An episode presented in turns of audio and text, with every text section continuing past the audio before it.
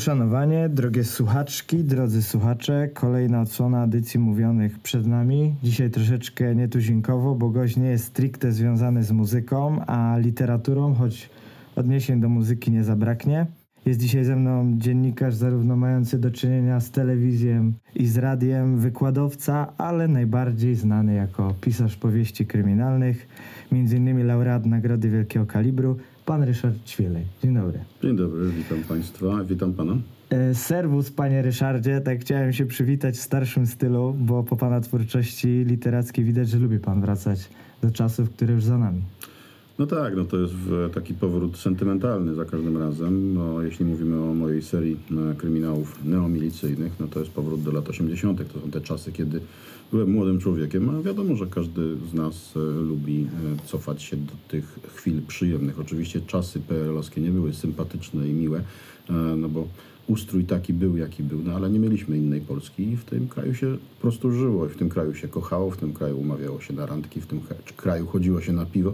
No więc e, młody człowiek e, pewnie dostrzega niedostatki tego, co się dzieje wokół, no bo trudno em, nie dostrzegać tego, tych ciągłych braków, tych ciągłych problemów, tych, e, tych partyjnych wygibasów, które tłumaczyły tam, nam tą trudną rzeczywistość.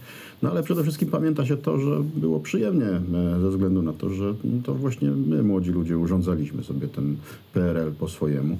E, Kupowaliśmy mm, płyty, my kupowaliśmy e, jeansy w Peweksie, jeśli miało się na to dolary. E, No więc staraliśmy, staraliśmy się żyć w taki sposób, żeby było nam jak najbardziej sympatycznie. No i dlatego siłą rzeczy wracamy. Wszyscy lubimy wracać do tamtych e, czasów e, swojej młodości. No i e, to, ta młodość akurat w moim wypadku przypadała na PRL, stąd e, gdy piszę książki, których akcja rozgrywa się w latach 80., czyli to jest ten czas, kiedy byłem e, licealistą, a później studentem, no to, to jest właśnie ten moment, do którego z przyjemnością się cofam i tak naprawdę jest to też mm, taki wyraz troszeczkę mojego researcherskiego lenistwa, m, ponieważ w latach 80. byłem na dokumentacji i nie muszę już niczego sprawdzać. Wszystko wiem, wszystko pamiętam. No więc y, gorzej jest troszeczkę, kiedy piszę książki, których akcja rozgrywa się w latach 20. czy 30. Wtedy rzeczywiście ta dokumentacja musi być bardzo poważna i bardzo dogłębna. Natomiast PRL-owska, no przecież byłem codziennie, dokumentowałem e, ten PRL e, metodą organoleptyczną e, każdego dnia.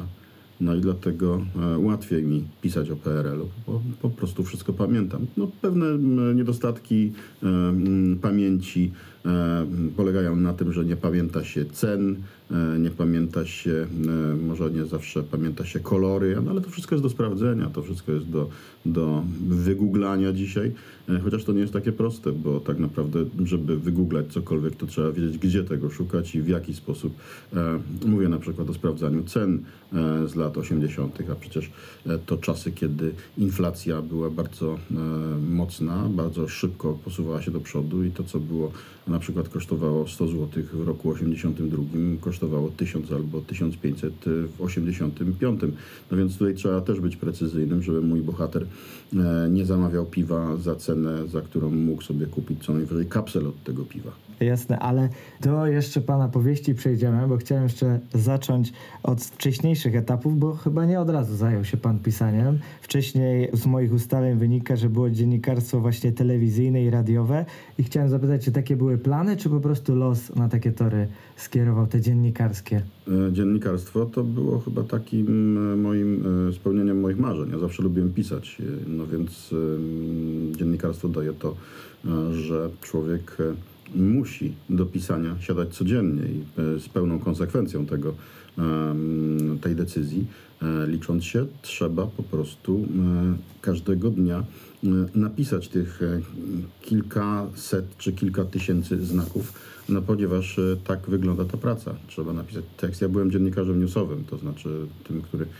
codziennie wyjeżdżał na różnego rodzaju mm, rzeczy, które działy się w naszej rzeczywistości, czyli na przykład e, trzeba było robić e, materiał o dziurze w asfalcie, o wypadku samochodowym, o przyjeździe ministra, czyli e, czy o morderstwie. To znaczy, że spektrum tych, tych tematów było bardzo szerokie. To jest właśnie na tym polega newsowość w dziennikarstwie, że pisze się o wszystkim. To spowodowało, że ta codzienna praca, codzienne pisanie spowodowało, że e, łatwo mi się posługiwać piórem, no w dzisiejszym, dzisiejszych czasach komputerem oczywiście, ale łatwo mi pisać, łatwo przychodzi mi przelewanie myśli na papier e, i mm, konsekwencją tego codziennego wyjeżdżania, pisania, e, opisywania rzeczywistości stało się pisarstwo, czyli przejście na taki można powiedzieć chyba troszeczkę wyższy etap e, abstrakcji, wyższy poziom abstrakcji, ponieważ o ile e, opowieści o tym, co się dzieje na co dzień są takim naszym chlebem powszednim, o tyle to, co opisywanie e, jakichś zagadek kryminalnych, to podobna sytuacja, ponieważ zagadki kryminalne wtapiają się w jakąś konkretną rzeczywistość. Bez tej rzeczywistości, bez opowieści, na przykład o czasach PRL-owskich, tak naprawdę nie ma dobrej opowieści kryminalnej. Mhm, rozumiem. A jeszcze co do radia chciałem pana podpytać, e, bo zawsze mnie interesowało, jak to wygląda e, w planowaniu programu, czy dziennikarze, którzy prowadzą audycje, oni mają jakiś wpływ na, nie wiem, muzykę, która jest grana, tematy, które są poruszane, czy raczej gdzieś już to jest na wyższych szczeblach e, radiowych ustalane mniej więcej jakieś ramy, w których mamy się obracać i wtedy są takie audycje realizowane, czy rzeczywiście ten prowadzący, on ma troszeczkę wolnej ręki? E, To są dwa e, rodzaje e, ustaleń, które powodują, że radio ma takie, a nie inne oblicze. E, Przede wszystkim e, pierw, pierwsze z tych e, ustaleń polega na tym, że szefostwo stacji podejmuje decyzję programową co do tego, że na przykład radio będzie grało muzykę popową, albo jazzową, albo muzykę klasyczną. No to jest przede wszystkim ten e, kierunek programowy wyznaczony przez szefostwo stacji. Gdy na przykład e, mm, szefostwo stacji wyznaczy już kierunek, no to wtedy mm, za ogólną oprawę mm, radia odpowiada mm, dziennikarz czy osoba, która zajmuje się tworzeniem playlisty. To jest to wszystko, co słyszymy w radiu przez e, cały dzień. Czyli ta muzyka, e, która towarzyszy na przykład porannemu programowi, programowi dopołudniowemu, e, czyli te programy mają charakter może nie muzyczny, ale informacyjny przede wszystkim, albo publicystyczny. Wtedy ci dziennikarze, którzy m, prowadzą te programy, nie zajmują się muzyką, bo dla nich najważniejsze jest słowo. Oni zajmują się tworzeniem e, radia e, interaktywnego, w którym, w którym słuchacz ma możliwość dodzwonienia się do radia, rozmawia, rozmowy z prowadzącym, e, no albo, ale przede wszystkim też rozmawia, prowadzący rozmawia z zaproszonymi gośćmi. E, No i wtedy muzyka staje się tłem, staje się wypełnieniem. No i jeśli jest to stacja jazzowa, no to siłą rzeczy mm, playlista e, jest stworzona przez osobę, która się na tym jazzie zna doskonale i, i dobiera muzykę do gustów słuchaczy, bo też słuchacze przychodzą do konkretnej stacji po to, żeby posłuchać słowa, ale też posłuchać muzyki. No i teraz jest jeszcze drugi sposób e, doboru muzyki do audycji radiowych. To są audycje autorskie, których e, mm, głównym celem jest przedstawienie jakiegoś, jakiejś wizji muzycznego świata. E, No i to są najczęściej w, takim, w takim, mówię o takiej stacji ogólnej, jak na przykład jakaś stacja regionalna. No i w tych stacjach regionalnych najczęściej jest tak, że audycje muzyczne zaczynają się późnym popołudniem albo wieczorem. No i wówczas e, to dziennikarz, e, który jest e, twórcą tej audycji, odpowiada za całkowity dobór tego, co na antenie powinno się pojawić. I to są audycje już skierowane do konkretnych, do konkretnych grup e, e, osób, czyli na przykład audycja jazzowa, klasyczna, popowa, rockowa i tak dalej. No i wtedy oprawca muzyczny, tak zwany, czyli ta osoba zajmująca się oprawą muzyczną, e, nie ma wpływu już na to, co będzie się działo w tej audycji muzycznej. To wszystko organizuje sobie we, własnym zakresie dziennikarz, który Często zdarza się tak, że przynosi ze sobą stertę płyt, a może jeśli jest to audycja o mus- dawnej muzyce, to przynosi ze sobą płyty winylowe. E, Dzisiaj bardzo dużo rzeczy można znaleźć już w e, internecie, to znaczy każdy, każdy utwór, który w internecie jest, można sobie go pobrać i, e, i wrzucić do swojej audycji, pod warunkiem oczywiście, że później się wykaże go w, w ZAX-ach i w sprawozdaniu, które musi pisać każda rozgłośnia radiowa po, po to, żeby e, e, nie pominąć żadnego z muzyków, ponieważ muzycy, którzy tworzą muzykę, która zostaje wykorzystana do, w radiu, mają prawo do tantiem za wykorzystanie tej muzyki, więc dlatego wszystkie rozgłośnie radiowe wykazują e, każdy utwór, który został pobrany i wykorzystany na antenie. Teraz przeskoczymy z dziennikarstwa do pracy jako wykładowca, bo już udało mi się przed audycją pana podpytać, że to już kilkanaście lat. E, Wykłada pan na Wydziale Nauk Politycznych Dziennikarstwa Uniwersytetu imienia Adama Mickiewicza w Poznaniu. Chciałem podpytać, e, jakie przedmioty, z jakiego zakresu e, pan wykłada i jak układa się pana współpraca z studentami. Nasi słuchacze tego nie widzą, ale my w tej chwili znajdujemy się w studiu radiowym. To znaczy, to jest normalne studio radiowe, takie, które można by było wyjść, wyciąć z tych ramek, w których jesteśmy, bo jesteśmy na Wydziale Nauk Politycznych Dziennikarstwa w tej chwili. A można by to studio radiowe wyciągnąć stąd i wstawić do jakiegokolwiek radia.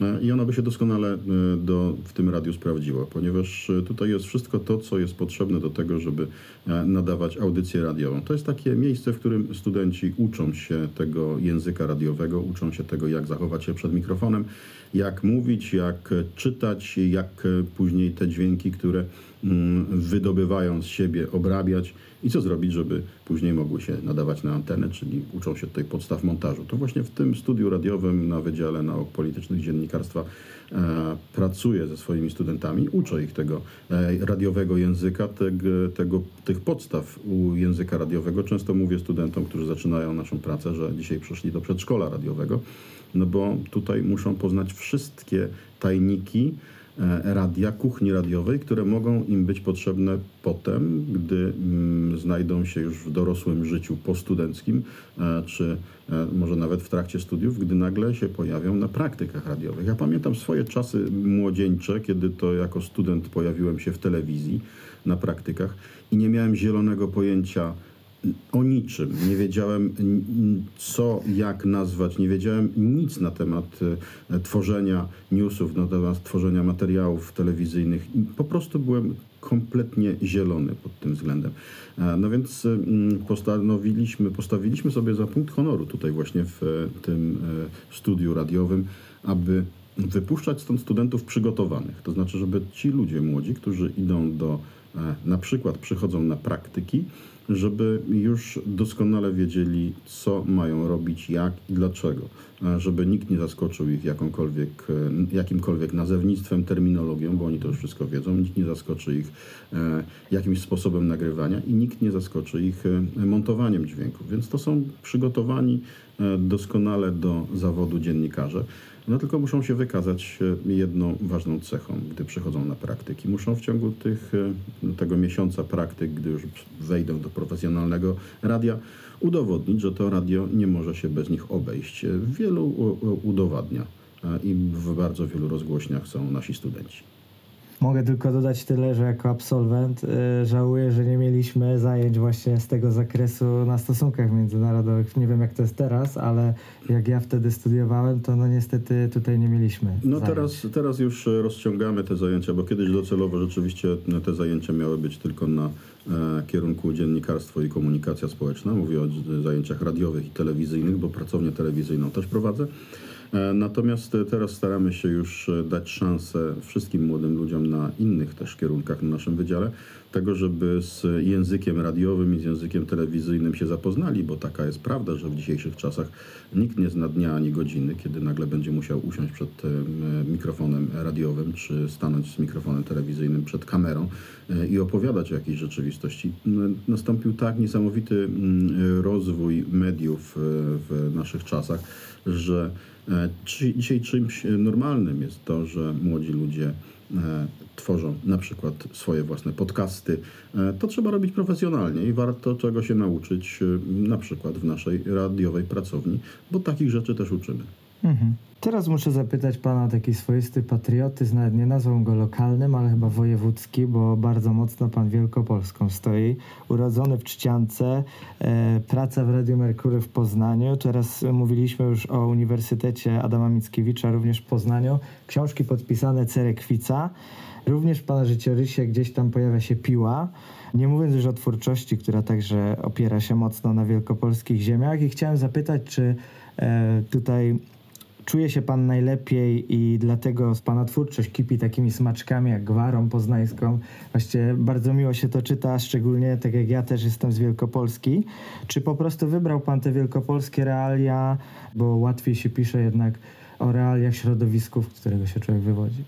Gdy mówiłem o latach 80., mówiłem, że jestem troszeczkę człowiekiem leniwym, że nie bardzo mi się chce dokumentować e, coś, e, co trzeba by było zdokumentować, a jednocześnie te lata 80. sprawiają, że mm, trzeba tam jednak pochylić się nad materią dokumentacyjną i poszukać czegoś. No ale to lenistwo powoduje, że e, bardzo dużo rzeczy już e, zdokumentowałem i tak podobnie jest z miejscem. Wielkopolska to jest przecież teren, na którym się wychowałem, na którym żyję. No i gdzież ja mam jeździć do Krakowa, żeby sprawdzić, e, jak się idzie z jednej ulicy na drugą i ile czasu to zajmuje, jak to wszystko mam podane na miejscu w Poznaniu, czy w, czy w Szamotułach, czy w Pile, czy, czy, czy w innych miejscowościach, które doskonale znam. No więc e, nie ma co szukać i wymyślać jakichś miejsc, które e, stanowiłyby tło wydarzeń kryminalnych w powieści, jeśli ma się to wszystko dane. Więc e, po co? Po co szukać, kiedy wszystko jest? e, Wystarczy się tylko dobrze rozejrzeć. No więc e, mm, wykorzystuję Wielkopolskę, wykorzystuję wielkopolskie miejscowości i miasta, e, ponieważ je dobrze znam i to jest łatwe w pisaniu.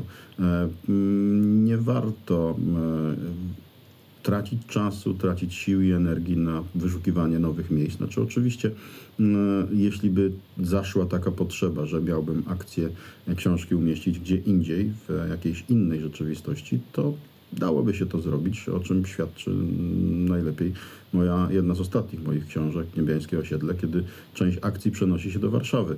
E, No ale Warszawa to jest takie miejsce, które też doskonale znam, no bo co chwilę z racji tego, że wydaję książki, mam spotkania z czytelnikami, co chwilę gdzieś tam w tej Warszawie muszę się pojawiać, no więc wpadłem na taki pomysł, żeby skoczyć troszeczkę na bok i w tej Warszawie też kawałek akcji umieścić. No ale e, prawda jest taka, że to tylko część akcji, bo druga część dzieje się w e, Pile i w Wielkopolsce, więc e, zostaję wierny tym, swojej, tym, tym swoim rejonom, tym miejscom, które, które doskonale znam. No bo po prostu jest łatwiej. To łatwo pisać jest o tym, co, co się widzi, co się doskonale zna, co w, o miejscach, w których się bywa i co do których ma się pewność, że nie opisuje się żadnych, nie pisze się żadnych bzdur na ich temat, ponieważ e, całą wiedzę na temat tego miejsca e, posiadam. Rozumiem. Na podstawie pana powieści Ręczna robota napisał pan 75-odcinkowy serial słuchowiskowy. Też pan realizuje tutaj właśnie zajęcia z tematyki radiowej, a chciałem przewrotnie zapytać, jak to u pana wygląda z srebrnym i dużym ekranem. Czy kiedyś chciałby pan, żeby jakaś z pana książek została zekranizowana? Jeżeli tak, to wolałby pan właśnie w formie serialu, czy jednak filmu pełnometrażowego? To zawsze fajnie, kiedy się e, okazuje, że to, co człowiek napisał, staje się e, ciałem, to znaczy ciałem tym eterycznym, co prawda, bo radiowym czy, czy telewizyjnym. No ja już jakiś e, epizod, jeśli chodzi o film miałem, bo byłem scenarzystą filmu 3 km do raju, który zresztą na prowincjonaliach e, e, w Gostyniu e, zajął pierwsze miejsce. No więc mm, pisałem scenariusz i coś tam, się, mm, coś tam się wydarzyło. Ten film był na tyle ciekawy i atrakcyjny, że, że ktoś docenił wartość tego, tego filmu. E, Natomiast jeśli chodzi o mm, moje książki, no to serial radiowy to już jest dużo. To jest przecież opowieść e, o książce, e, którą napisałem którą trzeba napisać całkowicie od nowa, bo słuchowisko polega na tym, że nie jest tylko odczytywanie tekstu przez jednego lektora, ale grają tam aktorzy dokładnie w tym moim serialu było ponad 120 aktorów, którzy zagrali w tej, tej produkcji, bo to była rzeczywiście duża produkcja radiowa. Mm, Reżyserem tego był mm, słynny polski reżyser i aranżer przede wszystkim e, literatury mm, przenoszonej na język radia, czyli e, pan Janusz Kukuła. E, No i on e, stworzył ten serial z niczego. Ja tylko musiałem napisać e, od nowa książkę. Te wszystkie momenty, w których e, nasi czy moi bohaterowie prowadzą dialog wewnętrzny, czy rozmyślają nad czymś, kiedy to e, idzie na przykład milicjant i myśli, a teraz musiałem temu milicjantowi myślącemu dodać drugiego milicjanta, z którym będzie mógł porozmawiać na temat tych swoich przemyśleń, no bo wszystko to się musi rozgrywać w dialogach między, między poszczególnymi ludźmi. E, I to nie tylko były sceny, w których e, działo się tak, że występowało dwóch ludzi, ale były to też sceny zbiorowe, w których tych ludzi było kilku czy kilkunastu e, w jednym momencie. No więc e, świetna przygoda e, radiowa. Fajnie, że coś takiego się udało zrobić. Nie- jest, nie- jest tak dużo tych słuchowisk tego rodzaju e, i one nie powstają zbyt często, chociaż teraz e, w czasach e, coraz lepiej rozwijających się audiobooków zaczyna się coś dziać i te książki na język radiowy, właśnie audiobookowy zostają przenoszone. Co do serialu czy, czy filmu, to powiem tak. Od dłuższego czasu, cały czas e, gdzieś tam jakieś przymiarki następują e, i mm, pewnie prędzej czy później doczekam się tego, że, że któraś z moich książek zostanie sfilmowana, a czy przełożona na język jednego filmu, czy na język serialu? To takie decyzje będą podejmowane przez e, producentów i osoby, które będą mogły podejmować w takich sprawach decyzje. Więc ja tutaj nie jestem e, mm, zwolennikiem myślenia o tym, co z tego wyniknie, czy serial, czy, czy, czy film. Najważniejsze, żeby coś udało się e, na tym e, ekranie, czy tym dużym kinowym, czy tym mniejszym telewizyjnym zobaczyć. I teraz musimy przejść do aspektów muzycznych, bo to też pana chciałem zapytać. E, udało mi się ustalić, że chyba grywa pan na gitarze. No, jestem takim e, pogrywaczem gitarowym, który grał sobie na różnego rodzaju ogniskach harcerskich czy imprezach domowych, czyli nie jestem tutaj jakimś specjalnym twórcą e, muzycznym. To ja kiedyś odkryłem jeszcze w czasach szkoły podstawowej, że Młodzi ludzie mm, mm, lubią e, muzykę gitarową, a szczególnie na sobie uwagę dziewcząt skupiają ci chłopcy, którzy na tych gitarach grają i śpiewają, a że zawsze śpiewałem, miałem jakiś tam słuch muzyczny, więc postanowiłem nauczyć się grać na gitarze. Oczywiście nauczyłem się grać źle, bo uczyłem się sam, czyli tych najprostszych chwytów, żadnych nut, więc e, Powiedzmy tak, no nie jest to ta dziedzina sztuki, w której byłbym artystą wypowiadającym się na co dzień, ale gitara gdzieś tam zawsze u mnie stoi w domu i od czasu do czasu lubię sobie pobrzdąkać. Ale to właśnie tak zapytałem, że wprowadzić, że jednak gdzieś ta muzyka e, w duszy gra.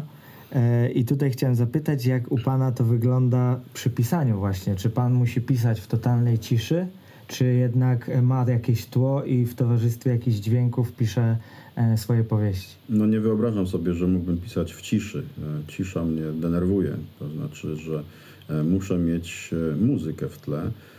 No i dlatego słucham e, radia codziennie, ale radia internetowego, które jest e, radiem poświęconym tylko i wyłącznie gatunkowi muzyki. To znaczy takie, w którym, w którym nie ma słowa. Mówię po, o, oczywiście o momencie, kiedy piszę. To jest ten czas, kiedy, kiedy włączam sobie muzykę i najczęściej nastawiam sobie którąś ze stacji internetowych e, z muzyką klasyczną, bo przy klasyce mi się po prostu dobrze pisze. Gdybym miał muzykę mm, z, na przykład gdybym ch- chciał pisać przy muzyce rockowej, czy polskiej muzyce, czy zagranicznej, to niestety ona rozprasza. To znaczy, że człowiek mimo mm, wolnie zaczyna wsłuchiwać się w słowa i ucieka myśl od pisania, a przenosi się do treści tych, które dostaje e, podane wprost z głośnika do uszu. E, No i e, dlatego nie mogę słuchać ani rocka, ani, e, ani e, popu. Gdy piszę, gdy piszę jest tylko i wyłącznie muzyka klasyczna, wtedy mogę się zupełnie wyciszyć, mogę się oderwać od rzeczywistości i spokojnie e, zajmować się treścią tego, co mam zamiar napisać. A to jeszcze zapytam, muzyka w połączeniu, załóżmy, z ekranizacją filmu, jakby był tworzony soundtrack, to tak jak na przykład Milicjanci z Poznania, to w klimatach, nie wiem, 07, taka bardziej trochę jazzująca, czy jakby pan to widział? Na całe szczęście to nie ja będę podejmował de- decyzje, bo mogę, mogą być to decyzje nietrafione. Oczywiście muzyka w klimatach e, 07 Zgłoś i porucznika Borewicza, no to jest przecież ta muzyka, którą, która gdzieś tam w moim krwiobiegu i w moim DNA jest e, na stałe zapisana, ponieważ to jest ten film, na którym się wychowałem i tak jak w, ze swojej ostatniej książce e, napisałem, e, że bez porucznika Borewicza nie byłoby moich milicjantów, ponieważ to jest właśnie ten, to, co gdzieś tam mi w duszy zagrało, co spowodowało, że zająłem się latami 80., a też dzięki temu łatwiej, dzięki temu serialowi łatwiej było mi e, pisać o e, procedurach milicyjnych, o tym, jak milicjanci się zachowywali, bo to wszystko na tym seria- w tym filmie jest e, dobrze i ciekawy sposób odtworzone. Zresztą to nawet tak anegdotycznie mogę przypomnieć sobie, przypominam sobie taką, taką sytuację, kiedy to na którymś z festiwali kryminalnych y, mm, byłem zaproszony jako człowiek specjalizujący się w czasach PRL-owskich i e, na tym samym festiwalu razem ze mną na scenie siedział pan Bronisław Cieślak i rozmawialiśmy sobie o, o PRL-u, o, o jego serialu, o, o moich książkach. Zresztą często spotykaliśmy się na tego rodzaju spotkaniach, no bo klasyfikowano nas jako specjalistów od PRL-u. No i często siadaliśmy razem. No i te, podczas któregoś z tych spotkań pan Bronek Cieślak mówi mi tak, panie Ryszardzie, Niech mi pan powie, jak to jest możliwe, że pan tak doskonale zna te wszystkie milicyjne procedury i wie pan, jak, to, jak oni się do siebie odzywali, jak, jak się zachowywali, jak wyglądali. E, Bo ja, mówi pan Bronisław, e, ja musiałem mieć od tego specjalistów z milicji, którzy mnie tego wszystkiego uczyli, tych, tych sposobów e, e, postępowania. A, pan co, pan był w milicji? Mówię, no nie, no nie byłem, bo za młody byłem na, na milicjanta, gdy, się, gdy, gdy już zaczynałem swoją drogę zawodową, to już milicja się skończyła. Zresztą nigdy nie miałem jakichś takich e, chęci i ciągu od zostania milicjantem.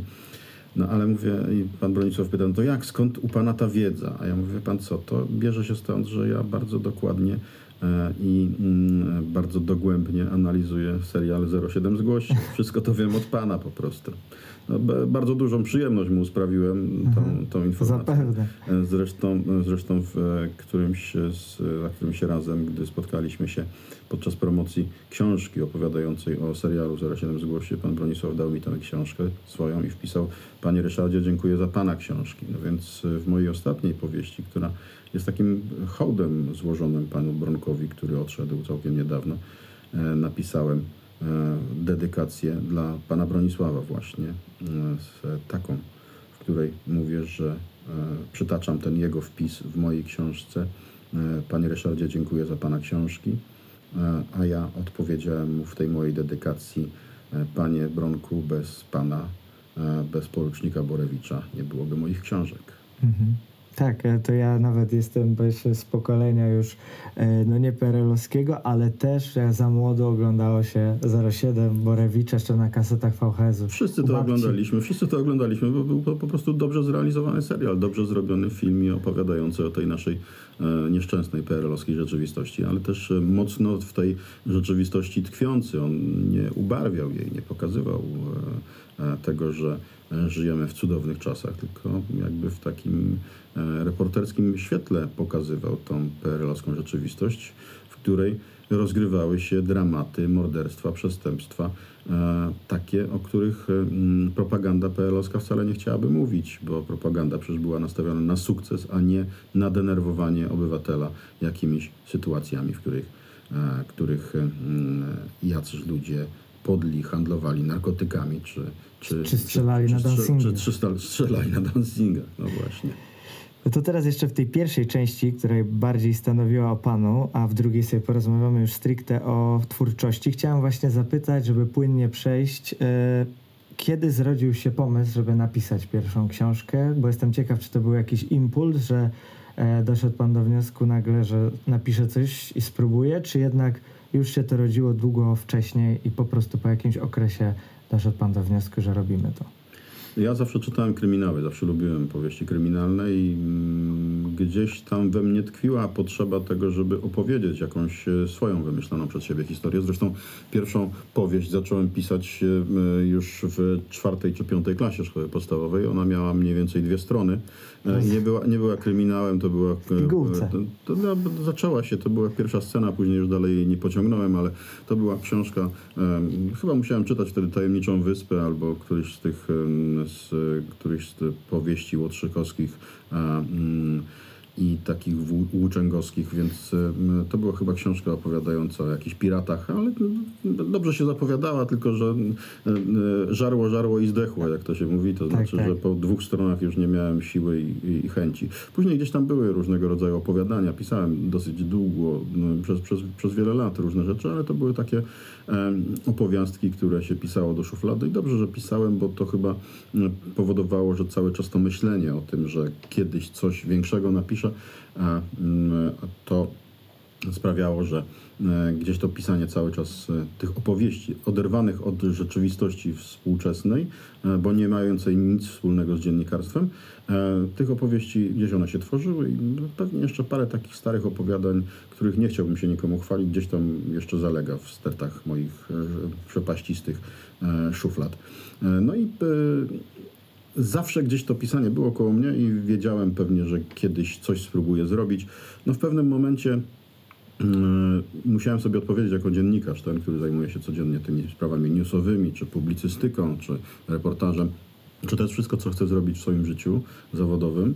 Czy będę do końca swoich dni jeździł jako mm, reporter opowiadający o tym, że e, w, mm, są kolejki w przychodniach albo o tym, że gdzieś tam e, most się wali, bo źle wykonano e, prace remontowe. No, czy może warto było jednak spróbować pisać o czymś innym? A że ten kryminał zawsze mi towarzyszył i zawsze opowieści kryminalne to było to, co mm, lubiłem e, robić, e, gdy miałem wolny czas, gdy lub- lubiłem czytać powieści kryminalne.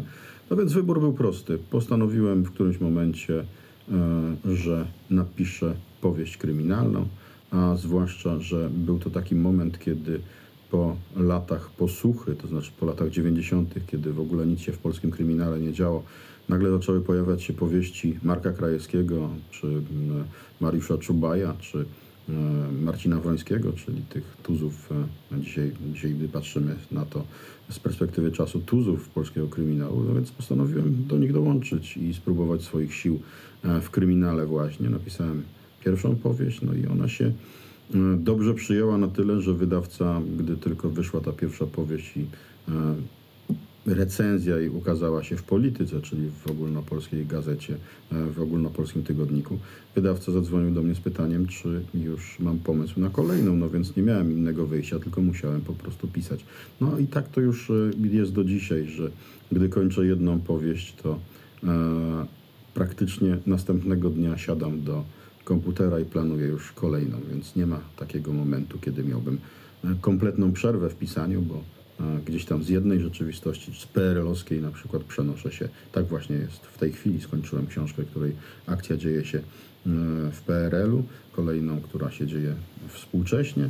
No i za chwilę, czy i, nie za chwilę, już w tej chwili jestem w książce, której akcja będzie się rozgrywać w latach 30. I teraz właśnie mówiąc o Pana twórczości, wyróżniają się takie dwie główne serie. Ta przedwojenna i milicyjna. Dzięki Pana uprzejmości i przyjemności, jaką Pan mi sprawdził na 30 urodziny i trzy książki mi przekazał w prezencie, zadanie odrobione, bo przeczytane. Powiem szczerze, że jako fan perelowskiego kryminału, no najbardziej leżeli mi milicjanci z Poznania. Krytycy, już dzisiaj też pan to powiedział, że sklasyfikowali pana tutaj właśnie te kryminały jako neomilicyjne. Ja teraz powiem, jak ja to ro- rozumiem i odniesie się pan do tego, czy to tak powinno być rozumowane, bo czytając takie starsze serie jak z Jamnikiem czy Srebrnym Kluczykiem e, z czasów PRL-u, to jakby byłem młodszy, to byłem zachwycony. Tym teraz jak jestem starszy, to jednak widać, że na kartkach tych powieści miał być budowany wizerunek, a nie przekazywał prawdy. I ja jakby bardziej cenię pana pozycję, bo jednak tam jest ta prawda, czuć te obrapane biurka, szklanki z koszyczkami, boazerie, przekleństwa, no i oczywiście alkohol który skrzętnie często był pomijany w szeregach milicyjnych w tych starych książkach, a jedynie ci źli gdzieś tam sobie popijali. I teraz chciałem powiedzieć, że dla mnie właśnie ciekawa jest ta pana seria, bo jednak jest osadzona w realiach PRL-u, ale nieważne, czy będzie to młodszy czytelnik, według mnie właśnie bardzo fajnie się odnajdzie w tym. I dlatego tak ta neomilicyjna nomenklatura moim zdaniem tutaj właśnie pasuje. No, trzeba by było wyjść od tego, czym jest w ogóle powieść milicyjna. E, To znaczy, to jest taka charakterystyczna, charakterystyczny gatunek literacki, który e, funkcjonował w Polsce mniej więcej od 1956 roku, kiedy na czas, na, na fali odwilży pojawiły się pierwsze opowieści, e, które opowiadały o milicjantach właśnie w pracy. Wcześniej nie, wcześniej nie było kryminałów e, w Polsce do 55 w zasadzie roku. e, nie wolno było wręcz e, pisać opowieści kryminalnych, ponieważ w, w PRL-u, czyli w kraju powszechnej równości i szczęśliwości, nie powinny były wydarzać się sytuacje patologiczne, czyli nie powinno być przestępstw, więc nie można było też o nich pisać. E, Zresztą literatura miała służyć e, wówczas nie przynoszeniu rozrywki, tylko edukacji, edukacji dla potrzeb e, socjalistycznej ojczyzny. Więc e, cóż mogła przynieść edukacja, e, wiedza młodym ludziom na przykład na temat tego, w jaki sposób popełniane są przestępstwa, skoro tych przestępstw być nie powinno w tym kraju. Oczywiście mogły być przestępstwa tylko takie jak szpiegostwo na rzecz obcego wywiadu albo sabotażyści, którzy oczywiście w każdej rzeczywistości PRL-owskiej, literackiej pojawiali się, dlatego że przecież ktoś musiał być odpowiedzialny za to, że psuły się maszyny albo krowy nie chciały się cielić. To wszystko robota sabotażystów była. To więc Oczywiście stonka sławetna. no i stonka rozsypywana przez, roz, przez samoloty amerykańskie. No więc tego rodzaju opowieści rzeczywiście były, ale to była tania sensacja i mm, tak naprawdę nikogo ona nie pasjonowała, bo wszyscy wiedzieli, że to bzdura. Natomiast y, po 56 roku e, zaczęły pojawiać się pierwsze powieści, e, powieści milicyjne właśnie, kiedy to e, e, bohaterem głównym e, opowieści to są różnego rodzaju serie kryminalne, które serie skupiające różnych autorów i wydawane przez różne wydawnictwa, Iskry, Czytelnik czy, e, czy, czy jeszcze inne wydawnictwa, które wówczas funkcjonowały. No więc te książki opowiadały o tym przede wszystkim, jacy e, sympatyczni, mili, przyjaźni i e, niesłychanie inteligentni są milicjanci, którzy be- bez większych problemów e, z, e, ze swadą przypominającą Sherlocka Holmesa rozwiązują różnego rodzaju zagadki kryminalne. Zresztą w, nawet w, w 60 latach w Komendzie Głównej Milicji Obywatelskiej został powołany specjalny zespół.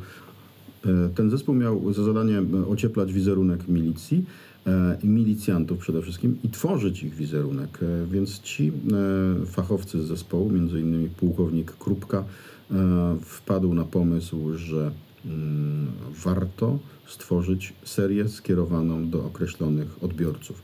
E, Serią dla dorosłych w tym czasie, e, wymyśloną właśnie przez Komendę Główną Milicji Obywatelskiej, była seria tak zwanych niebieskich zeszytów, czyli Ewa wzywa 07. E, To kryptonim e, 07 wywoławczy Komendy Głównej Milicji Obywatelskiej, stąd też 07 zgłoś się w, u porucznika Borewicza. No ale to były, to były nowelki kryminalne, w takich, wydawane w taki charakterystyczny sposób zeszytowy, dostępne w setkach tysięcy egzemplarzy, dostępne w każdym kiosku, w każdej rzeczywistości. Chodziło o to, żeby e, kryminał trafił do każdego domu, no ale kryminał miał e, swoją wartość. Tutaj oczywiście było istotne było to, że był ten milicjant, były też milicyjne śledztwa, ale to wszystko działo się u nas, w naszej rzeczywistości, czy to w Warszawie, czy to w Poznaniu, czy gdziekolwiek indziej, ale to tu wszystko było u nas, dlatego e, ta to miasto czy, czy prowincja polska podkreślała, nadawała wiarygodności tej opowieści. No i dzięki temu tego milicjanta e, niezwykle inteligentnego udawało się przemycić. Pokazywały te książki, że milicjant to tak naprawdę nie jest żadna obce, żadne obce ciało. To jest to naprawdę fajny, sympatyczny człowiek, który od czasu do czasu przeklnie i potrafi powiedzieć o cholera albo pali papierosy w nadmiarze i ma kłopoty niekiedy z żoną, chociaż nigdy by żony nie uderzył przecież.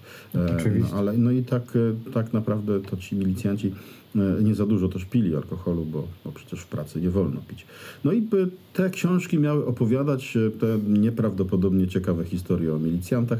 No i też robiły jedną ważną, istotną rzecz. e, mm, Zbliżały ludzi do kryminału, opowiadały ludziom o kryminałach. Ta, takie, taki początek tego cyklu to było e, co miesiąc powieść, więc e, pisali te książki nie tylko ci, którzy już się sprawdzili jako twórcy kryminału, tacy, takie tuzy polskiego kryminału, jak Jerzy Edigej, e, czy Barbara Gordon, czy e, Zajdler.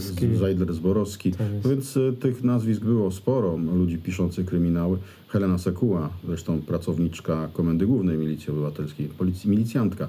E, To byli ludzie, którzy pisali te kryminały i z przyjemnością e, pisali też do tej serii Ewa wzywa 07, no ale przecież byli też oprócz tego ludzie, którzy byli pisarzami, a od kryminału byli bardzo daleko, ale opłacało się pisać do tej serii, ponieważ były tam całkiem niezłe pieniądze.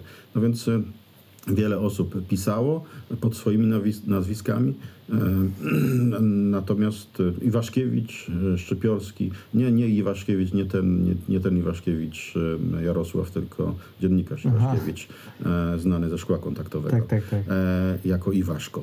E, to są ludzie, którzy pisali do, do, do tej serii pod swoimi nazwiskami, ale też jest bardzo wielu, do dzisiaj nierozszyfrowanych Tak, e, w serii się. 07 zgłosi, Ewa wzywa 07, którzy są, pisali pod pseudonimami, bo pisanie kryminałów wtedy było takie troszeczkę mm, Mhm. niezbyt e, fajne dla, dla ludzi o jakiejś pozycji, więc e, bardzo prawdopodobne, że mm, znalazło się tam wielu pisarzy o e, ugruntowanej pozycji Bo chociażby pisarskiej. Eddie Gay to też jest e, przydomy, to, nie jest prawdziwe tak, nazwisko. To nie jest, to, to nie jest e, jego nazwisko, tak, to prawda.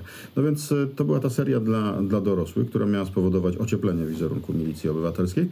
No jest jeszcze była druga seria skierowana do, bezpośrednio do młodzieży, do młodych ludzi. To była seria, która się nazywała Kapitan Żbiki. To były komiksy, które, przepraszam, nie komiksy, już wtedy władza chciała rozróżnić tę e, formę kapitalistyczną, paskudną, komiks, który nic nie wnosił do rzeczywistości PRL-owskiej, a nasze kolorowe zeszyty, bo tak się miały nazywać, zastąpić miały, miały nazwę komiks. E, nigdy jej się, nigdy to, ta udało. zamiana się nie udała, bo wszyscy czytali komiksy, a nikt nie czytał kolorowych zeszytów. W każdym razie nomenklatura, e, e, nazewnictwo takie właśnie było, kolorowe zeszyty z kapitanem Żbikiem. Miały pokazywać młodym ludziom, że milicja, służba w milicji obywatelskiej jest bardzo odpowiedzialna, bardzo pożyteczna, przynosi określone efekty. No i jeśli młody człowiek będzie współpracował z milicją obywatelską, to może spotkać się kiedyś z wyróżnieniem takim jak na przykład harcerze, którzy pojechali na obóz, pomogli złapać szpiega kapitanowi Żbikowi i na koniec e, całego komiksu e, czy kolorowego zeszytu otrzymali od Komendy Głównej Milicji Obywatelskiej e, do dwa rowery składaki marki Karat. E, Każdy młody człowiek chciałby przecież dostać taki młody, taki, taki rower e, od kapitana Żbika osobiście. Oni dostali, No no więc, no więc e, każdy młody człowiek myślał o tym, żeby napisać i opowiedzieć jakąś historię kapitanowi Żbikowi. Rzeczywiście pułkownik Krupka w którymś ze swoich wywiadów, w którymś, z którejś z rozmów lat, z lat 90. stwierdził, że po tym jak te żbiki zaczęły się ukazywać, musieli stworzyć specjalną komórkę, która zajmowała się tylko i wyłącznie analizowaniem listów, które przychodziły od dzieci, odpisywaniem na te listy, podpisywaniem się kapitan Żbik. Dziękuję Ci, drogi Janku, za zainteresowanie. Twoją informację na temat e, człowieka, który pędzi bimber, e, przesyłamy do właściwej komendy milicji obywatelskiej w, twoim, w Twojej miejscowości. No i młody człowiek czuł się usatysfakcjonowany, ponieważ doniósł na sąsiada, który pędził bimber. No i dzięki temu sąsiad został aresztowany. Taki e, element wychowawczy niosły te komiksy właśnie. No i to jest właśnie ten czas, kiedy powstawała powieść czy opowieść milicyjna. To był kryminał milicyjny, który miał pokazywać z jak najlepszej strony e, milicję obywatelską i milicjantów. Natomiast gdy doszedłem do wniosku i do przekonania, że chciałbym napisać książkę, w której akcja rozgrywa się w latach 80., to nie może być to opowieść milicyjna. Znaczy byłby to kotlet odgrzewany. Nie mogę zrobić, mhm. no nie mogę zrobić e, nie mogę wykonywać poleceń Komendy Głównej Milicji Obywatelskiej i tworzyć postaci, które są e, nieposzlakowane, piękne, mądre, inteligentne i, e, i nieprzeklinające, a do tego jeszcze nie pijące, ponieważ takich milicjantów tak naprawdę nie było. Więc, więc trzeba opowiadać o takiej milicji, jaką była ona rzeczywiście w tamtych czasach. Dlatego zacząłem opowiadać e, historię milicjantów, takich, których znałem w rzeczywistości z tamtych czasów. Mojego sąsiada, jednego, drugiego, ojca mojego kolegi.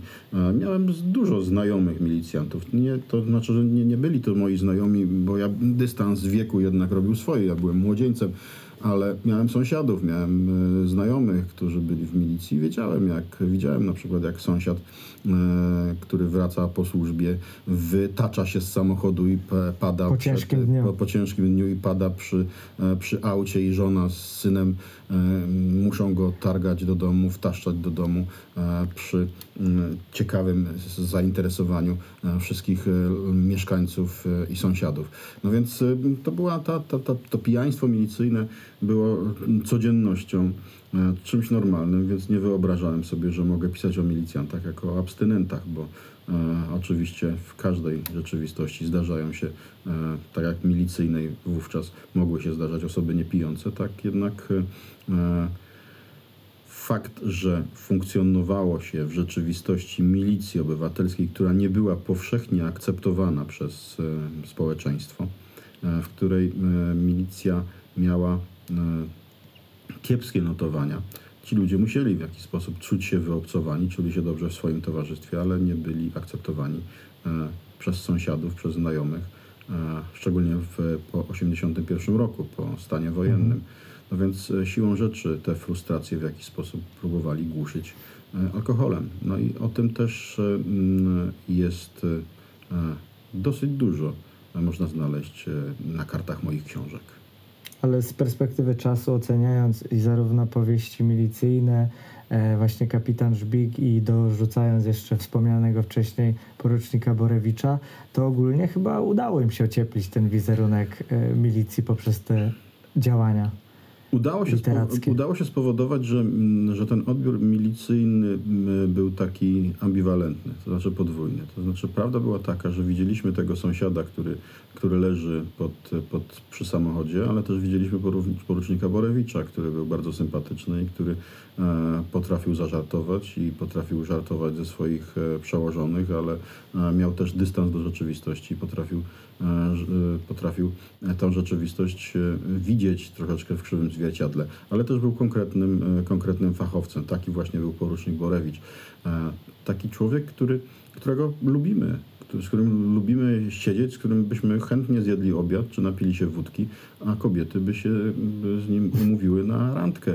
No więc e, e, porucznik Borewicz dużo dobrego zrobił milicji obywatelskiej, ale z drugiej strony patrzyliśmy na tych e, milicjantów, którzy, mm, którzy chodzili z tymi długimi pałami i demonstra- pacyfikowali demonstracje w Poznaniu czy w Warszawie.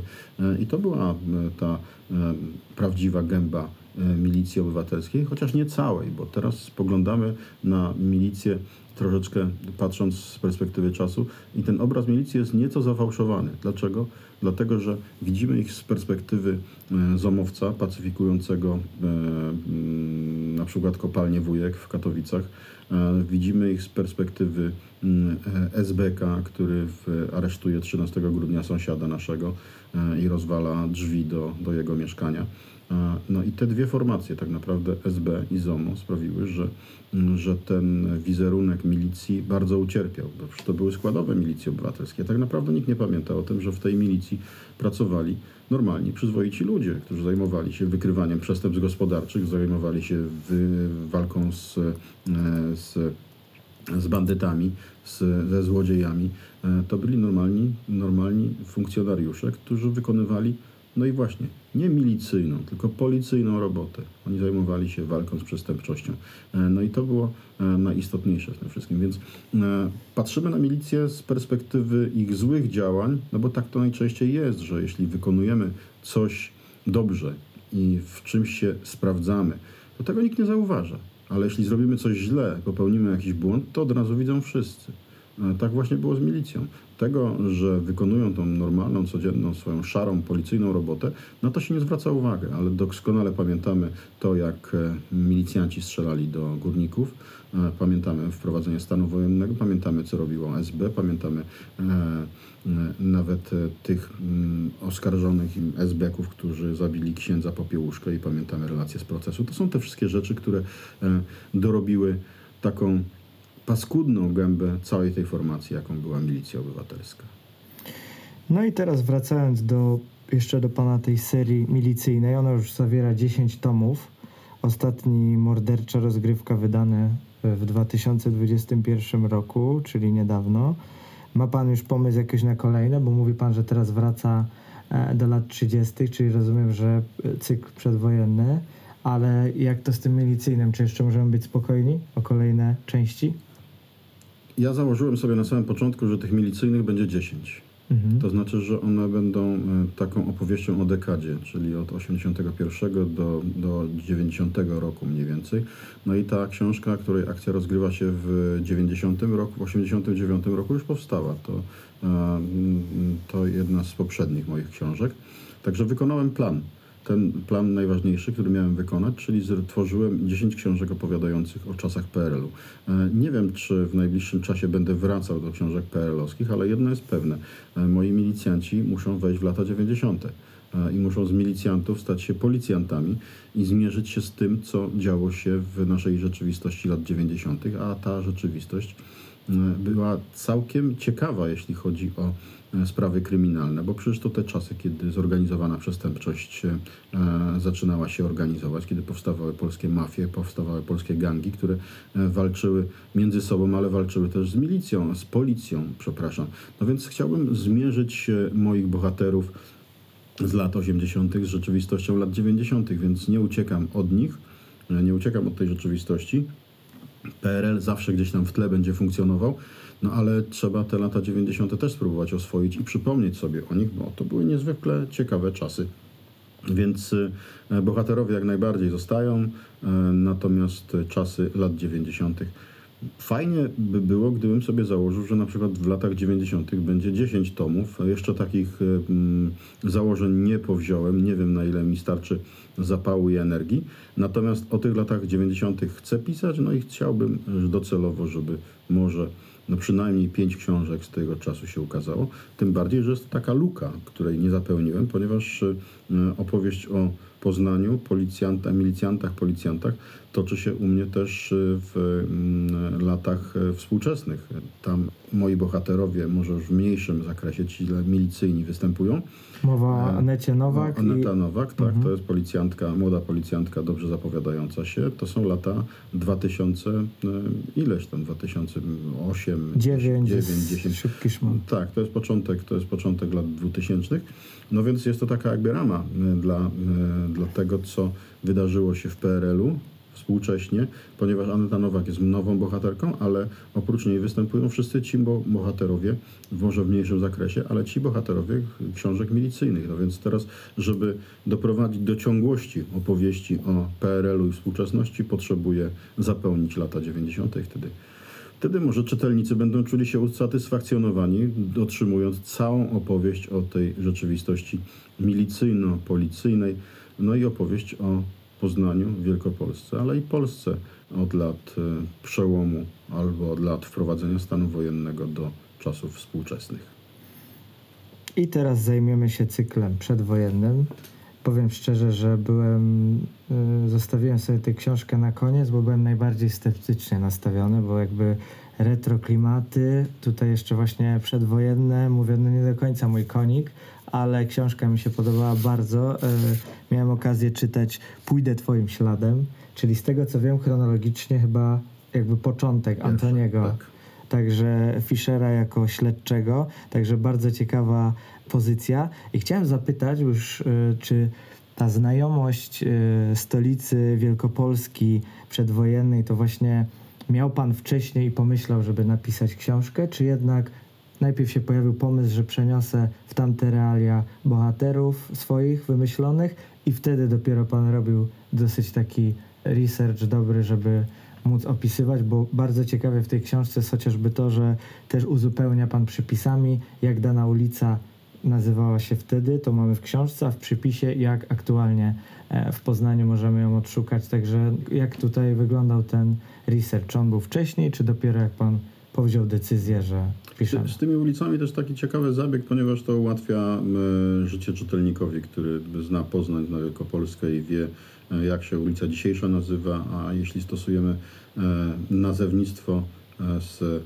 epoki, to znaczy akurat w tej książce Pójdę Twoim śladem, to jest rok 1919, no to te ulice nazywają się jeszcze wszystkie po niemiecku.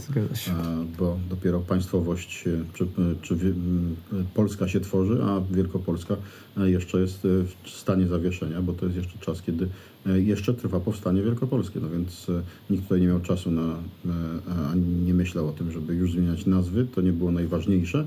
No więc e, moi bohaterowie poruszają się po ulicach niemieckich, nie, niemieckiego miasta, które już jest pod panowaniem polskim, pod panowaniem władz powstańczych. No więc e, skąd się to wzięło wszystko? No stąd, że ja jestem takim historykiem z zamiłowania i takim grzebaczem, który wyszukuje różne, różnego rodzaju ciekawostki e, historyczne właśnie e, o miejscu, w którym jestem, czyli o miejscu, w którym żyję, czyli Poznań i Wielkopolska. To, jest ta, to są te miejsca, które, o których e, warto opowiadać. No i jeszcze jedno skłoniło mnie do tego, żeby wreszcie mm, napisać taką powieść.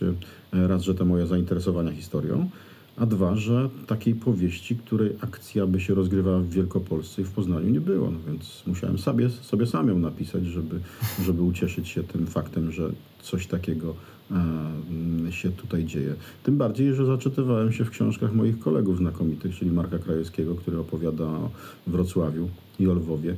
E, Zaczytywałem się w książkach e, drugiego mojego kolegi Marcina Wrońskiego, który opowiada świetnie, świetne historie o przedwojennym Lublinie i Lubelszczyźnie, Zamojszczyźnie, czyli dawnej Polsce centralnej.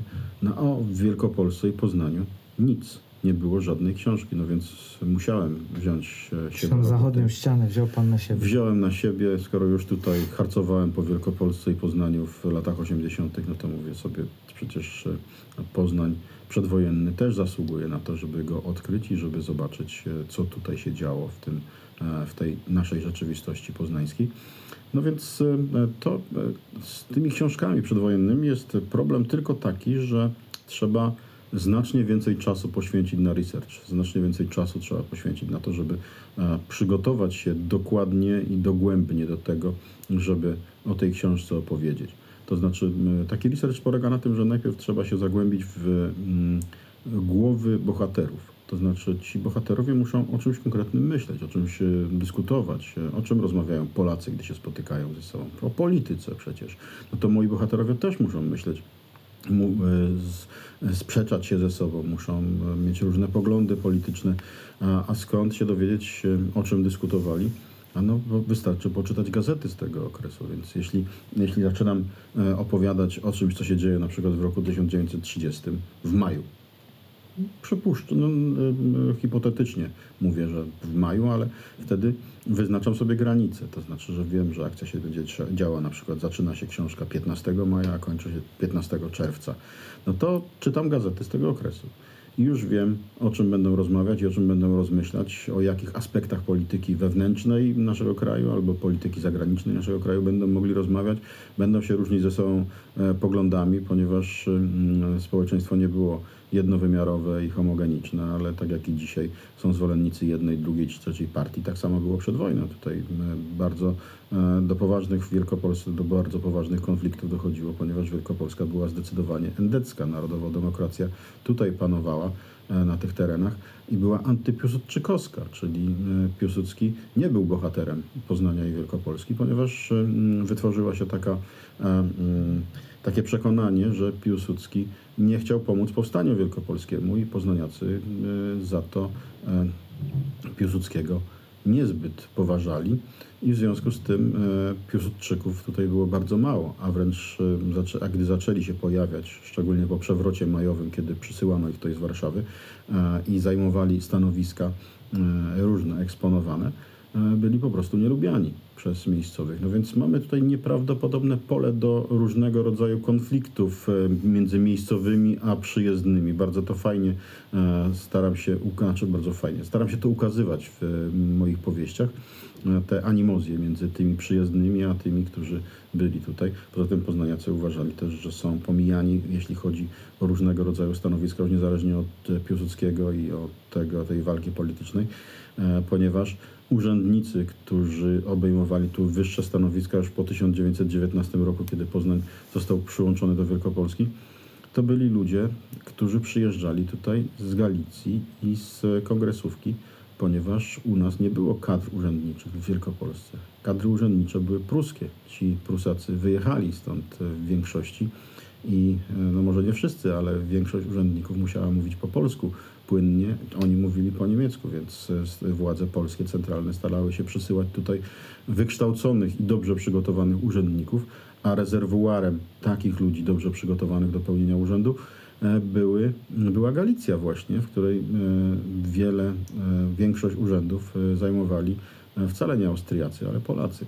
No więc takich, jak to się mówiło, Galicyjoków z kongresówki przysyłano tutaj do Poznania i Wielkopolski. Oni, oni obejmowali urzędy, a poznaniacy patrzyli na nich złym okiem, mówiąc, dlaczego oni tu przychodzą, przecież my tu jesteśmy, tylko że my nie byliśmy wykształceni. Nie mieliśmy, bardzo niewielu poznaniaków miało dobre, wyższe wykształcenie i przygotowanie przede wszystkim do tego, żeby sprawować różnego rodzaju urzędy. No więc te wszystkie stosunki poznańskie, wewnętrzne i zewnętrzne, trzeba sobie poukładać w głowie, trzeba spróbować pomyśleć o swoich bohaterach jako o ludziach z krwi i kości, którzy w tamtych czasach żyją. No i ci ludzie muszą o czymś dyskutować, muszą się o czym, na jakiś temat kłócić, bo nie mogą przecież tylko mówić o śledztwie, nie mogą tylko mówić o piciu wódki, ale muszą też się odnosić do rzeczywistości, która ich otacza. Wtedy stają się wiarygodni. No i ten research, czyli to zbieranie informacji sprawia, przede wszystkim mnie to sprawia przyjemność, bo lubię się zanurzyć w tamtych czasach, w tamtej rzeczywistości, a myślę, że też z przyjemnością odkrywają to, tą rzeczywistość moi czytelnicy którzy również znajdują przyjemność w chodzeniu po autentycznych ulicach dawnego Poznania, takich na przykład, których już nie ma, które zupełnie się inaczej nazywają, albo którzy mo mogą wejść za sprawą moich tekstów do miejsc, czy do kamienic, czy do domów, czy do urzędów, po których nie ma już najmniejszego śladu. No więc zapraszam swoich czytelników w taką swoistą wycieczkę do przedwojennego Poznania. Bardzo wielu czytelników czytelnikom sprawia to autentyczną radość. I właśnie też zostałem tą jedną pozycją złowiony, bo sceptycznie nastawione, ale teraz na pewno z tego cyklu wezmę się za kolejne, a tak jak wspomniałem na początku pytania, już sześć pozycji, bo też chyba ostatnia w 2021 roku była wydana. Tak, Także tak. dosyć aktywny miał pan ten rok no ten wydawniczo. Rok był, ten rok był taki, że e, aktywny, aktywny e, pisarsko, ale mało aktywny, jeśli chodzi o ruch, e, ponieważ no, mhm. siedzieliśmy zamknięci przez pandemię. E, w, zajęcia na uniwersytecie nie odbywały się, odbywały się online, także ja praktycznie nie ruszałem się sprzed, sprzed swojego komputera.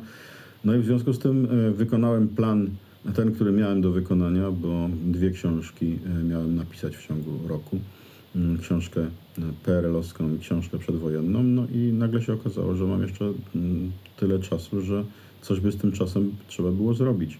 No i wpadłem na pomysł, że napiszę zupełnie inną, zupełnie nową książkę, której akcja będzie się rozgrywać w Poznaniu, e, w Wielkopolsce, ale przede wszystkim w Warszawie, czyli sięgnąłem po moją warszawską wiedzę na temat e, miasta, e, na temat ludzi, którzy tam mieszkają, no i powstała książka Niebiańskie Osiedle.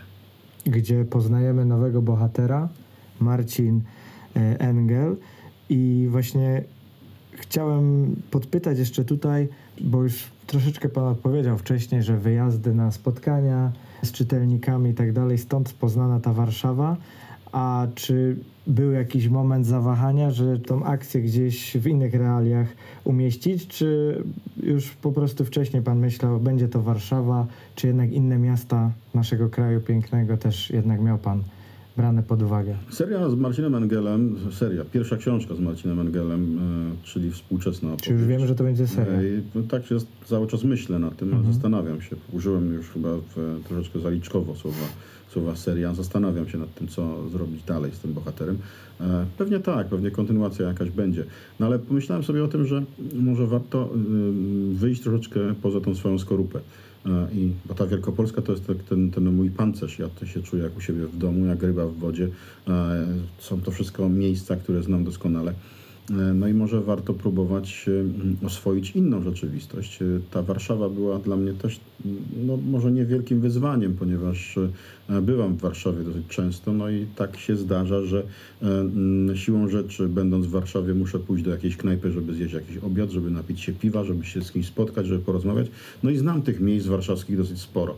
E, No i e, dlatego bez większych problemów mogłem tego swojego bohatera warszawskiego umieścić gdzieś na jakimś osiedlu konkretnym, e, gdzieś e, wysłać go do jednej, drugiej czy do trzeciej knajpy. E, Wiem jak się poruszać w Warszawie, znam może niedoskonale, ale dosyć dobrze e, duże przestrzenie tej, tego miasta. No więc e, Warszawa była jakby naturalnym miejscem, w którym, e, w którym mogłem osadzić swojego bohatera. I pomysł był taki, że może jeśli będę kontynuował tą opowieść, to mm, Marcin Engel, który jest dziennikarzem, dziennikarzem śledczym pracującym w stacji telewizyjnej, to taki e, ukłon w stronę samego siebie, ponieważ ja przez długi czas przecież byłem dziennikarzem telewizyjnym, no więc e, wiem jak mm, funkcjonują e, dziennikarze e, radiowi czy telewizyjni. E, No więc pomyślałem sobie, że ten zawód daje możliwości przemieszczania się mojemu bohaterowi. To znaczy, że jeśli na przykład miejscem tym głównym e, będzie Warszawa, to przecież ja go mogę też wysłać na przykład do Lublina. Mogę go wysłać do, wysłać do Zamościa, czy mogę go wysłać do Gdańska. E, czyli ten mój bohater spowoduje, że może warto będzie wsiąść do samochodu i pojechać na dokumentację. Stał się bardziej mobilny. Stał się bardziej mobilny, a ja będę mógł dzięki temu zdokumentować kilka różnych miast, chociaż ta dokumentacja akurat w moim wypadku trwa cały czas, to jest proces ciągły. Przecież ciągle jeżdżę na spotkania autorskie i ciągle jestem, czy to w Gdańsku, czy we Wrocławiu, czy w Katowicach, czy jeszcze w innych miastach Polski. No i poznaję różne miejsca. No to trzeba by może tą wiedzę spożytkować w jakiś sposób, no i popróbować poprzenosić akcję kryminału e, do różnych miast Polski. No, oczywiście zostaję przy tych swoich seriach e, sztandarowych, w których akcja rozgrywa się w Poznaniu i Wielkopolsce, ale trochę spojrzenia na inną rzeczywistość na pewno nie zaszkodzi. Oczywiście, jak najbardziej. I tutaj jeszcze musimy wrócić już do wspomnianej Anety Nowak, bo chciałem tylko podpytać, bo w szybkim szmalu, czyli w ostatniej jakby, bo ona chyba w trzech pozycjach się pojawia, e, przenosi się akcja do moich rodzinnych Szamotu. I chciałem zapytać, czy jeszcze będzie właśnie Aneta e, rządziła i śledztwa przeprowadzała na szamotulskiej ziemi? Są jakieś plany, czy jednak gdzieś ucieknie, nie wiem, wróci do Poznania, do komendy wojewódzkiej, jak pan to widzi? To znaczy tutaj już mogę powiedzieć z całą stanowczością i z całą pewnością, że mm, wszystko co się dzieje z Anetą ma swój jakiś harmonogram i plan, ponieważ e, książka z Anetą Nowak, kolejna, została napisana już i już jest właśnie w tym momencie, obrabia się redakcyjnie, czyli powinna wyjść za jakieś e, 2-3 miesiące, czyli to będzie kolejna opowieść, która zatytułowana jest Naga Prawda. I ta naga prawda, ten tytuł ma bardzo istotne zakotwiczenie w rzeczywistości tej książki. E, Więc książka już jest skończona. Ja jeszcze do, do, dorabiam pewne rzeczy, znaczy dopracowuję, ponieważ w trakcie redakcji ona przychodzi jeszcze do mnie. Trzeba jeszcze do czegoś się, do jakichś poprawek się ustosunkować, więc ta opowieść jest już skończona i ona będzie jeszcze kontynuowana. To znaczy na pewno Anety Nowak nie porzucę, bo jest to fajna, rozwojowa bohaterka z którą zaprzyjaźniło się bardzo wielu moich e, czytelników i dzięki tym, tej książce trafiłem do bardzo wielu młodych czytelniczek, co jest bardzo ciekawe i co mi się bardzo podoba, ponieważ e, Aneta Nowak, e, już podkomisarz, jest taką bohaterką rokującą i sprawiającą, że mm, wiele młodych osób lubi się z nią utożsamiać, lubi kibicować jej w różnych jej poczynaniach. E, A że e, radzi sobie z różnymi przeciwnościami losu i radzi sobie na tej, e, na tej śliskiej ścieżce oficera śledczego, no to e, warto taką postać e, mm, kontynuować, warto tworzyć dalej. No i tak jak mówię, ja tutaj nie wychodzę tak naprawdę nigdzie w jakieś obce obszary, bo jest to opowieść, cały czas jest to kontynuacja tak naprawdę opowieści z lat 80., ponieważ bohaterowie z lat 80. pojawiają się dalej w tej książce. Jest to ta sama rzeczywistość, tylko że współcześnie. E, Nie mogłem już tych moich głównych bohaterów z lat 80. uczynić głównymi postaciami, bo oni się po prostu zestarzeli. E, No ale młoda policjantka, która e, korzysta z bazy doświadczeń tych starych, starych wyjadaczy, jest jak najbardziej uzasadniona w tej rzeczywistości. A Szamotuły, Szamotuły to jest, to jest moja rodzinna ziemia, no więc ja jestem e, rodzinnie powiązany z, tym, z tą miejscowością. Zresztą ciągle bywam w Szamotułach, bo mieszkam 12 km od Szamotuł. No więc y, mm, powiem tak, no znowu kwestia lenistwa. No, co, co, cóż ja będę szukał gdzieś tam jakiejś innej miejscowości, jak Szamotuły mam pod nosem i wiem, jak jest daleko z e, komendy e, policji do rynku i co jest z jednej strony rynku, co z drugiej, jaka rzeka przepływa przez miasto, no i jak się jedzie do jednej miejscowości, do drugiej, do trzeciej, no więc no, dlatego tam właśnie moja główna bohaterka funkcjonuje. A co do tego, co, co się będzie dalej z nią działo, no te szamotuły zawsze będą tam w głównym miejscem, bo to jest to, miejsce, gdzie, mm, gdzie ona e, zaczynała swoją karierę e, policyjną. E, Natomiast mm, w, czy będzie w, dalej funkcjonować w Poznaniu? Jeśli będzie funkcjonować w Poznaniu, to od tych małych miejscowości wielkopolskich na pewno nie ucieknie. Rozumiem. Czuję się usatysfakcjonowana odpowiedzią, że jednak Aneta powróci to w sumie niedługo. Całkiem niedługo. Na koniec zaproponuję panu taką króciutką zabawę, jaką mamy zawsze w audycjach mówionych. Nazywa się Metrum 5 czwartych. Ja zadaję 5 pytań, dwie odpowiedzi. Pan musi jak najszybciej odpowiedzieć. Oczywiście zgodnie pra- z prawdą, niczym na przesłuchaniach u chłopaków, milicjantów z Poznania. Tylko Także bez, bez groźby pałki. oczywiście tutaj żadnych nie będzie fizycznych, nawet też psychicznych, żadnych też trików. Po prostu króciutkie pytania. Jeżeli byłoby jakieś niewygodne, może pan skorzystać z pauzy. To jest taki pomidor, powiedzmy. Także czy jest pan gotowy? Tak, zawsze, zawsze jestem gotowy na przesłuchanie. To zaczynamy. Kawa czy herbata? Herbata. Porucznik Borewicz czy kapitan Żbik? Borewicz zdecydowanie. Fiat 125P czy 126P? Miałem 126P, więc O, rozumiem. Przedwojenny czy PRL-owski Poznań? Trudno odpowiedzieć na to pytanie, bo i jeden i drugi e, czas jest na tyle ciekawy, że, e, że warto o nim pisać, a przede wszystkim jedno najważniejsze w tym wszystkim, jest to Poznań. Rozumiem. I na koniec komisarz czy Royber? No, myślę, że Royber jednak. To jest to, to słowo, które... No i tutaj pewnie Państwu musielibyśmy wytłumaczyć, co, kto to jest Royber, bo Royber jest taki szamotulsko-poznański. To jest taki, Właśnie, jak najbardziej.